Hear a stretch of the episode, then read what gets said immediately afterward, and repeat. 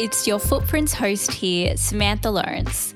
I am checking in with a little summary to finish off the amazing season we have had for the Footprints of Leadership in 2020.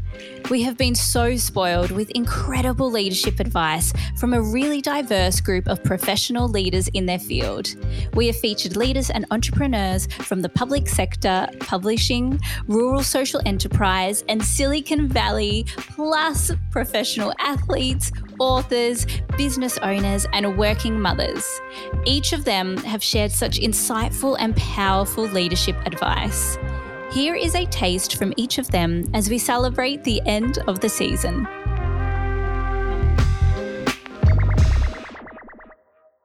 Be ambitious, you know, don't hold back on goals that you have because I think what's really inspiring to a lot of people is when they see leaders that are unapologetic about the kind of things that they want to achieve and you know really trying to stretch not only themselves but their teams to be the best that they can be. And if you combine that ambition with really caring about your team members i think in my experience has created really special and like very high performing teams. As a leader it's very easy and one of the worst mistakes i made when i first started was to try and be someone else as a leader and then realizing that you've got your own style to things and you've got your own strengths and weaknesses. And my job is not to be strong at everything. My job is to understand what I'm strong at and then to help others bring out their strengths and guiding that towards an, an outcome. So it's about leadership fundamentally is about achieving, uh, delivering on something. Um, and I guess identifying what that is. Sometimes people will tell you, sometimes you have to discover that for yourself. But it's about being clear on what that is, building the culture, and they're leading by example. I think one of the main things that I want to show younger athletes is that there's good ways to be an elite sports person. A lot of people think that you have to be really strict and make huge sacrifices and that sport needs to be your number one thing.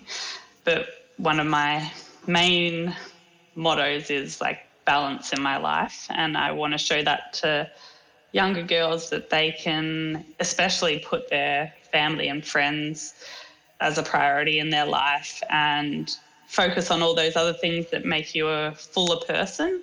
And then when you're happy, you're going to be a good athlete as well. Like it comes into it. I believe anyone can be a leader. And I think everyone can practice good leadership. You don't need to be the CEO of an organization or the owner of a highly successful multi-million dollar turnover business. You know, leadership is demonstrated in so many different ways. It could be, you know, just through your role at work or role in your own business, or it could be um, the way you behave at school. Uh, as a, as a young person, I talk to my kids about you know their, their behaviour at school and standing up for something that they think's right, or how you behave on the on the sporting field, or how you know what you do in community. And what we find, in particular in rural Australia, is that there are so many amazing people in our community that lead every day, and without be you know we'd be buggered. Yeah, so I see leadership comes in lots of different forms. I thought to be taken seriously, I have to be super professional and I have to be very serious, you know, and those things are very important. But it's also really important to let who you are shine through. And I think that helps you create connections with people. Like I said, I only had the courage to do that because I was lucky enough to work with people who did it and did it well. And so then I thought, oh, maybe I can be a little bit more me and, and let my guard down a little bit and you do it's better outcomes you have better relationships with people and you feel better too.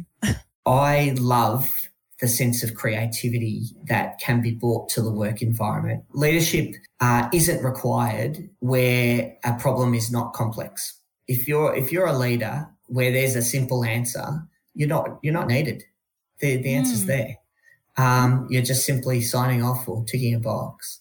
Leadership is required when there's a complex problem, and complex problems require creative answers.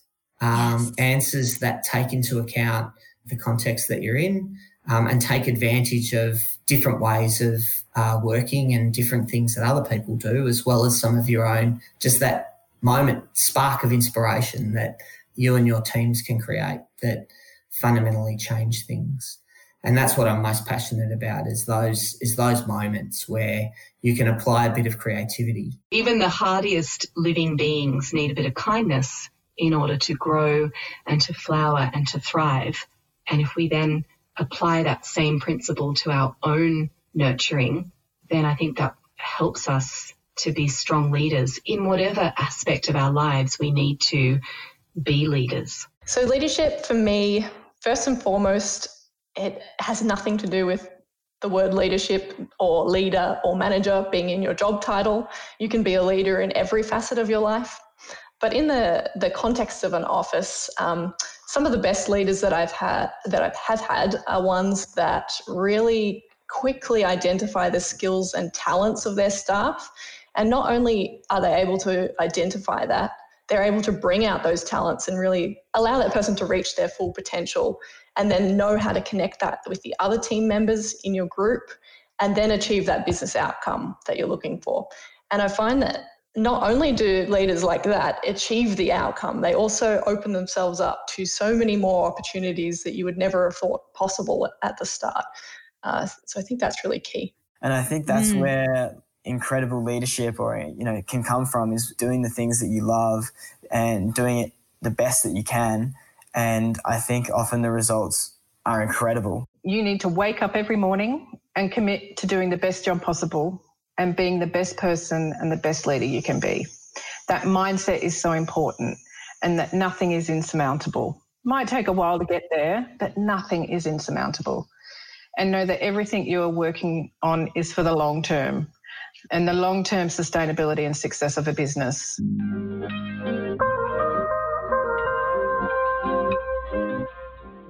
Thank you for listening to the Footprints of Leadership podcast. It has been an absolute pleasure sharing and learning from these great leaders with you. Bye for now.